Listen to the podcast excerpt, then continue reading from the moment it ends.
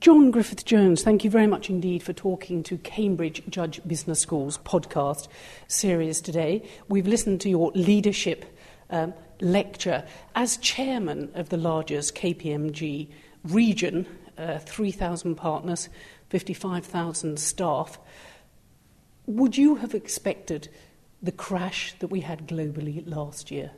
Uh, unfortunately not, or maybe fortunately not. I wish I had been able to forecast it, uh, but I'm afraid I, along with many others, didn't see it coming. Uh, I, have certainly learned a hell of a lot from it. You talked about being an auditor, your career as uh, being an auditor too. But what went wrong? Surely we should be able to displace some of the blame, perhaps onto your profession and others, because you should have known the risks. I, think that, that no, one, no one knew the risks. If, if everyone had known that what the risks were, we wouldn't have got the position we did. So, and at the end of the day, the job of the auditor is to say that the, the accounts for last year were right, not, what, what, not, not act as a sort of fortune teller as to what's going to, uh, what's going to happen, uh, what happened next. I think all of, a lot of us with hindsight would say that we didn't think this would happen, and we certainly were in a position where, had we realised it was going to happen, we would have stopped it.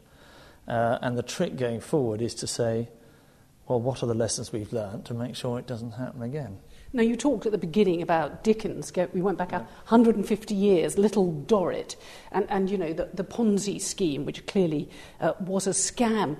But, but um, and, and do you think that, that everybody acts with the same morality, the same integrity, and, and you know, the fraudsters can be spotted?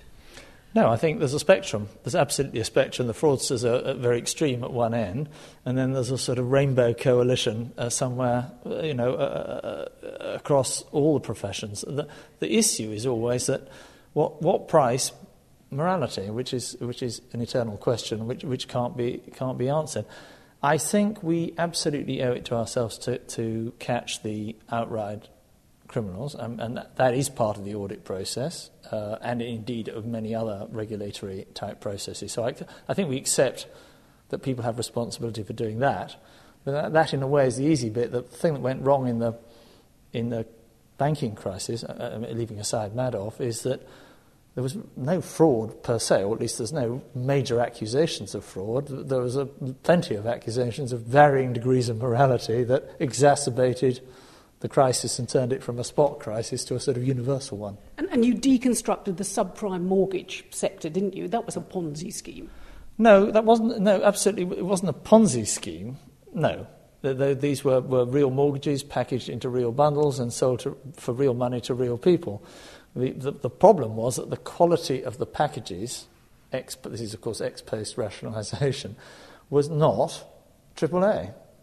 And yet, somehow, through the process, many of the packages, I'm not saying they were all rated AAA, but they, they had, through um, the distribution of risk by very clever people, somehow got a credit rating that they never deserved. Now, we, we had uh, Enron, we, then we had, we've had Parmalat too. Um, you talked of the need for better standards of governance, uh, for national and international regulation, didn't you? Yeah. That, that actually you can't leave it, leave it to the corporations themselves. Why have you come to that conclusion? Well, I think, I think the, the, the, the, one has to come to the conclusion based on, on what happened.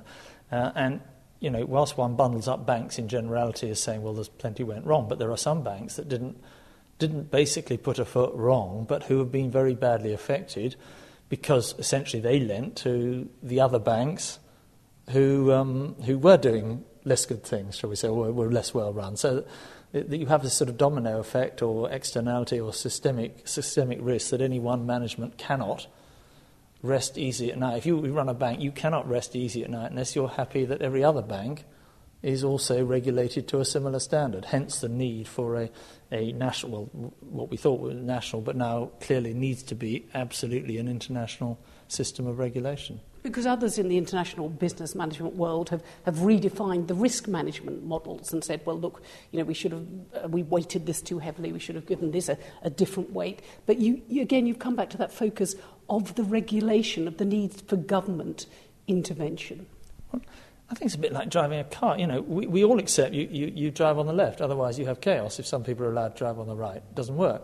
So this is, this is regulation, but, but once you get used to it, uh, everyone's r- driving by the same rules, so, so that's fine. It's quite a level playing field, and you can go in the slow lane or you can go in the fast lane. So I don't think regulation is necessarily a bad thing or an intrusive thing, as long as it's clear. It's a level playing field for all the competitors in the business, and the regulation is designed in a way that it is actually tackling the issue at hand. So, the, to take a specific example, the regulators were, uh, or at least the, the, the, bank, the banking regulators were very concerned with the level of inflation, uh, the retail price indices around the world, but not very concerned with the level of asset inflation. So you had, you, you had your drive on the left thing, but it wasn't the right rule, or it wasn't the only rule that, that was needed. What about the role of auditors? Because that's very much your profession. When you come to something like Northern Rock, where they thought on a corporation level that they, they'd got a, a new way of um, you know, running a corporation, of running a business. They didn't need their branch offices. Should someone have spotted that that actual um, model of business was wrong? Well, what they, what they absolutely should have done, and, for all I know, almost certainly did, was to say, look, if we rely on the wholesale funding market, then if the wholesale funding market dries up, we have a big problem. I, I'm sure they got that far. In fact, I think it's well known, everyone understood that. But where the, then the next bit was, well, what's the chances of the wholesale fund, funding market drying up? Answer, well, that can't happen because we got regulation, and that's if that happened, we'd have a crisis. So it won't happen. So it's a good model. I mean, that, that's the sort of logic. Well, of course, it did happen. we, didn't have a good model. But you can't really, I, I think it's a little unfair to criticise as it were, the management or the directors, or, or indeed the auditors of Northern Rock in isolation for reaching the conclusion they did. And that's the learning point that everyone thought they were doing the right thing, Everyone, everyone understood what they were doing, but it, it got into trouble. Now, a word you use is rinky dinky as well as sort of relying on, on Dickens. But, but one of the things that you ended up telling uh, the, the um, students, uh, the MBA students at the Cambridge Judge Business School today was that they could expect a crisis like this to happen again in their lifetime because you can't eradicate all risk. Do you really believe that? Well, I don't want to believe it, but, but on the basis that the average age is 30 and they're going to retire at 60, it would be an unprecedented uh, 30 years of world sort of economic development if they didn't have a bump between now and retirement. I think that's the challenge to them. I mean, what I, what I absolutely think is you, you will have cycles, economic cycles, but what we, what, what we really need to avoid is something as severe as what we've just been through. Um, and do you think perhaps you're very much someone who's got to the top in your profession by knowing your profession intuitively, working your way up in the organisation, working your way up through the different branches of, of KPMG? Do you think that that expertise in experience actually uh, provides a buffer for the risks that your uh, corporation takes?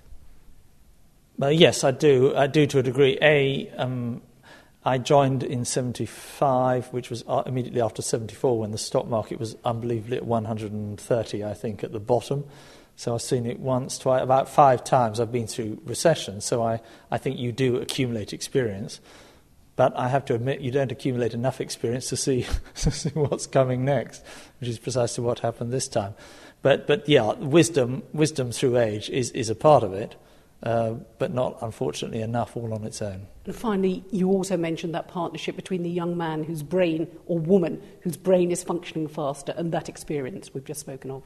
Yeah, I think it's the hare and the tortoise. Uh, you know, if they can work together, uh, you get a very powerful answer. Uh, but you need this mutual respect as opposed to deferential relationship to ensure that the young guys listen to, uh, you know, as much as the old guy, which is easy to say and not so easy to achieve in a big organisation. Well, John Griffith Jones, thank you very much indeed for talking to Cambridge Judge Business School podcast series today. I've enjoyed it a lot. Thank you ever so much for imparting your knowledge to us. Thank you very much for having me.